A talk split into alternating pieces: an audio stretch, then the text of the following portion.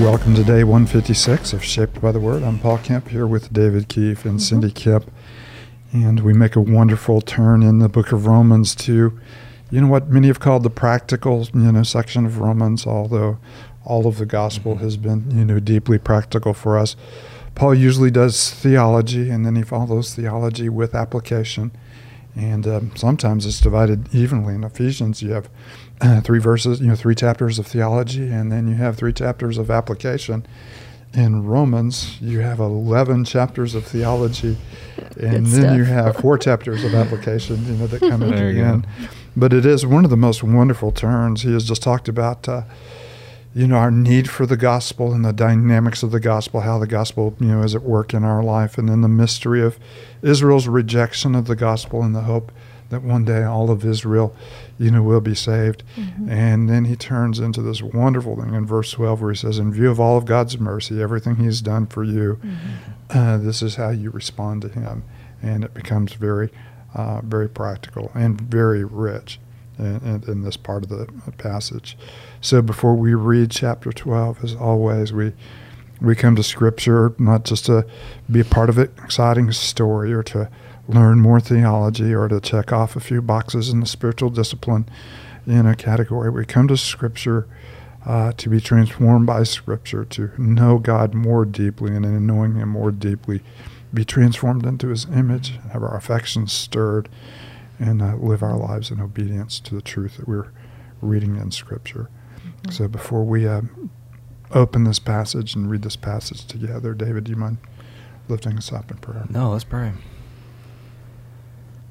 And Father, we do come before you, and we, we simply ask that you would help renew and, and restore um, our affections and, and our wonder for everything you have given us in Christ Jesus. Thank you so much for the rich theology that Paul has laid out in chapters 1 through 11. And now, as we do make this turn, um, may we see the, the, the impact um, that this theology is to have on our lives. And so may we joyfully live this out as your people um, for your glory. We pray this all in the name of Jesus. Amen. Romans chapter 12, and we'll also be reading 13 today. Therefore, I urge you, brothers and sisters, in view of God's mercy, to offer your bodies as a living sacrifice, holy and pleasing to God. This is your true and proper worship. Do not conform to the pattern of this world, but be transformed by the renewing of your mind. Then you'll be able to test and prove what God's will is, his good, pleasing, and perfect will. For by the grace given me, I said, every one of you, do not think of yourself more highly than you ought but rather think of yourself with sober judgment in accordance with the faith God has distributed to each of you. For just as each of us has one body with many members, and these members do not all have the same function, so in Christ we, though many, form one body, and each member belongs to all the others. We have different gifts according to the grace given to each of us. If your gift is prophesying, then prophesy in accordance with your faith. If it is serving, then serve. If it is teaching, then teach. If it is to encourage, then give encouragement. If it is giving, then give generously. If it is to lead, do it diligently. If it is to show mercy, do it cheerfully.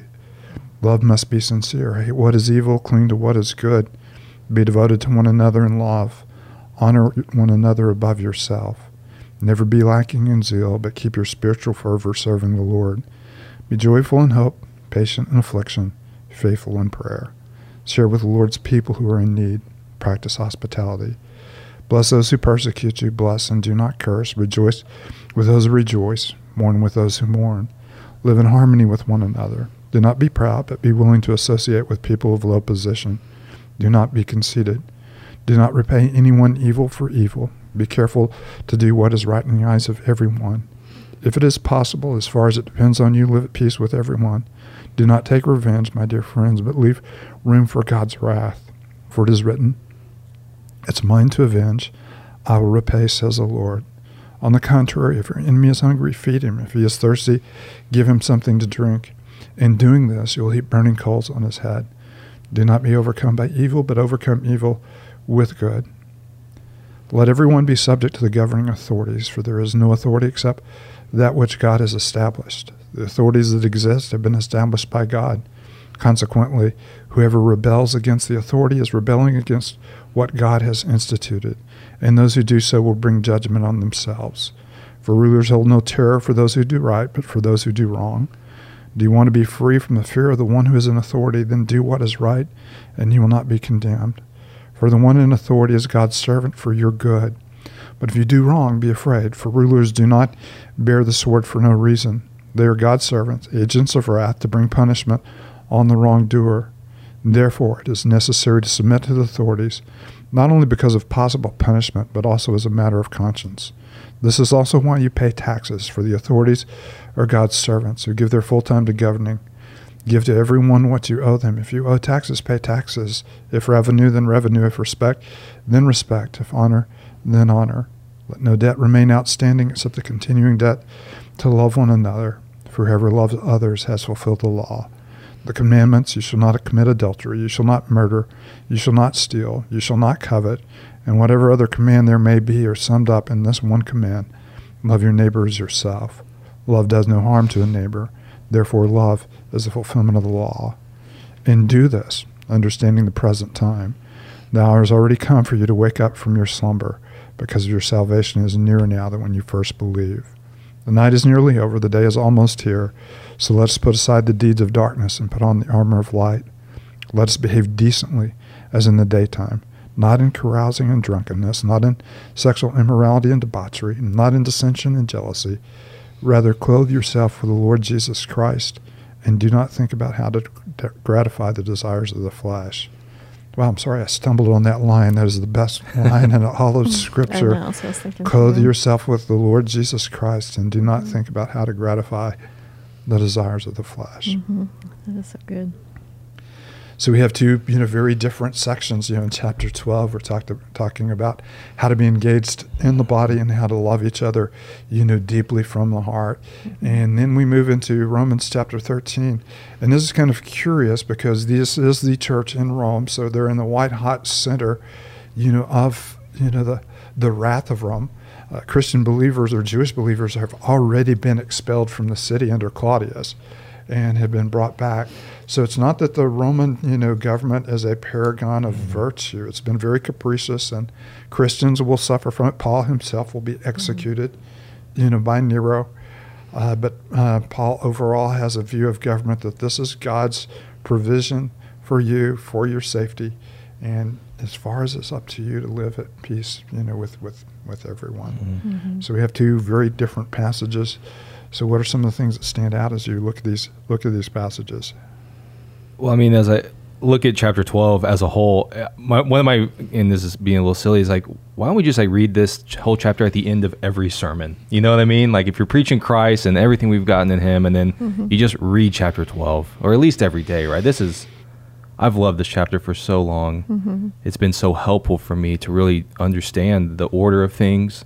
You know, I kind of historically, especially when I was younger, I was a much more, well, I need to get God's mercy, so I got to do these things. Yeah. That's much more mm-hmm. how I perform my religious yeah. life. Mm-hmm. And so just to see just that order given right there at the beginning of, you know, this is in view, in, in view of his mercies, you, are offering your entire self, everything mm-hmm. to the Lord. And um, that's been very informative for me, no. let alone just all the practical mm-hmm. feelings of how the gospel and, and impacts of course, people. You know, I love, you know, I love, you know, Paul's view of worship you know, for many of us, you know, in the modern age, we think of worship as you know, mm. getting into a groove with some really, in a really nice, you know, Christian music and raising our hands and moving, you know, back and forth, and all of that is is deeply important. But real worship, Paul says, begins long before we turn the music on, and long mm-hmm. before the lights go down, and long before our hands go up. Real worship is when we give ourselves first of all to the Lord. Mm-hmm. And I love what he says. You know, this is your true and proper worship. Really hard phrase, you know, to translate. It, it comes from the word uh, logikos, which is reasonable worship, logical worship. Yeah. This is this is it. You know, this is the very center, the essence, you know, of your worship. Uh, and that's you give yourself to Him. Mm-hmm. He's given Himself to you as as one who died for you you give yourself to him as one who lives for him. And then verse 2 tells us what that, you know, what that uh, entails. Mm-hmm. Not getting our clues from the world around us, but being renewed or, mm-hmm. name of the podcast, being shaped yeah. by His Word, uh, being transformed by the renewing of your mind. Yeah.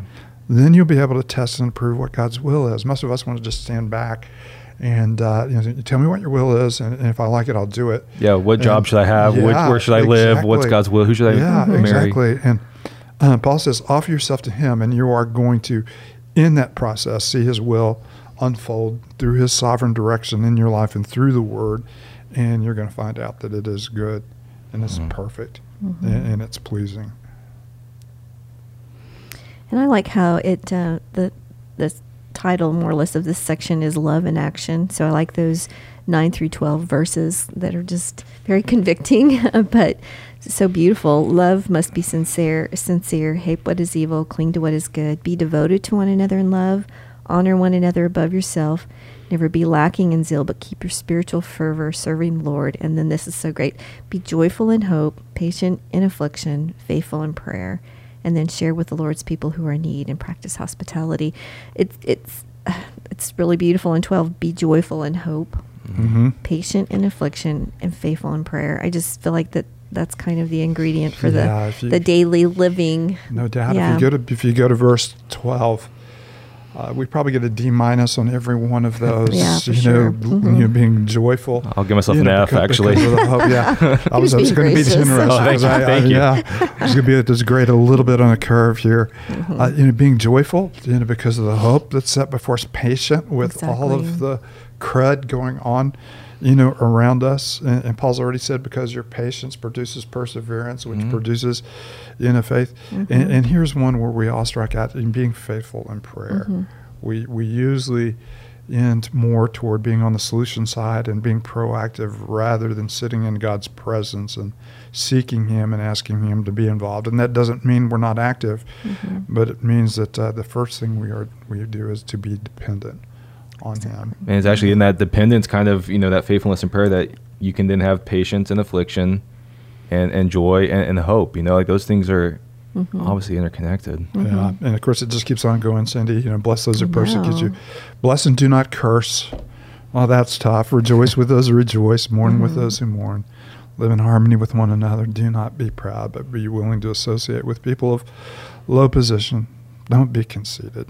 Do not repay evil for evil. Be careful to do what is right in the eyes of everyone. If it is possible, as far as it depends on you, live at peace with, with everyone. And, and of course, that's just mm-hmm. move into how we treat the governing authorities. Mm-hmm. Uh, we we live, you know, in a society where you know we uh, we, we we kind of are the government, so we like to poke, you know, the government in the, in the eye and, and, and assert our freedom and of course, that's what he's asking. As far as it's up to you, live at peace with everyone. Sure, mm-hmm. government can overreach, and sure, government, you know, can do some crazy things. But we are to live in, in a way that we are among the best citizens, mm-hmm. you know, of, of the nation. And we mm-hmm. honor those that are, are, deserving to honor, even if we didn't vote for them. Mm-hmm. Always tough. Mm-hmm. Always tough to mm-hmm honor those that are you know in a position that we may not think you know deserve you know the honor. Uh, but it is a it is a rich section. And I like how the two are connected. And as I'm looking at this now, and I'm thinking about you know the government, and local government, and state and national government, and people have a lot of varied opinions on how far they've gone, if they haven't gone far enough, and then if you but, notice anybody who has an opinion on that, yeah, just about everyone. Yeah, but in all of that, whatever we think about the government, we can't let those feelings forfeit all of chapter 12, right? No. That in no matter how we feel about it, mm-hmm. we can't not let chapter 12 still be true in, in how we live. Yeah. Mm-hmm. You know, so that even the fruit of frustration with government, like it can't go against chapter 12. And yeah. I feel it's just so connected and oftentimes it they are not connected. Yeah. Mm-hmm. Well, if you look at, you know, chapter 12 is largely how we live in the body of Christ and chapter 13 is how we how we live in the world. Mm. And, and both of those are very difficult. And mm-hmm. it's very difficult, you know, to, you know, to honor others above yourselves within the body of Christ. And it's very difficult, mm-hmm. you know, to honor, you know, governments who are, you know, are human institutions, not, you know, based on the heart of, you know, Scripture, who are going to get things inevitably wrong. Mm-hmm. Uh, and, and, you know, and our hope should be well beyond that, but we also mm-hmm. should live well in the world where we live.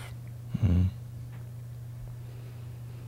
I don't know if it really pertains to this, but I it just reminded me of the passage in Jeremiah 29 where Jerusalem was captive and taken to Babylon, and you know um, they were encouraged to just live their lives, you know, and um, and then to say, you know. Um, as the city prospers, so you Uh, prosper. seek, seek the welfare of the yeah, city. Yeah, seek the welfare. Yeah. And and of course, living in Babylon was not easy No. either. Mhm. Living in Rome was not easy. Exactly. Uh, living in Babylon was not easy.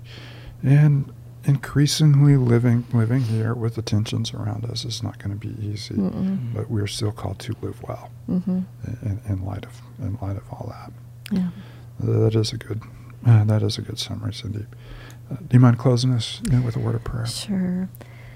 Father, thank you for um, these passages today, and Father, how they can immediately pierce our hearts because we know how often we fail to love well and uh, or even love at all, Father, and we do seek retribution and we do retaliate, and Father, we're so quick to be angry um, at those around us. So, Father, I just pray that by your Spirit you would um, convict us where we need that conviction, and, and then, Father, help us as we apply the gospel again, realizing that there was a time when we were far away from you and we were your enemy, and yet you've brought us near through the, the life and death of your Son, Jesus Christ. And we thank you for that. And Father, help us to remember, um, in light of, of our current world situation, that you are sovereign, that you hold all this in your hand, and that you have provided a way for us that we can trust you. It's in Christ's name we pray. Amen.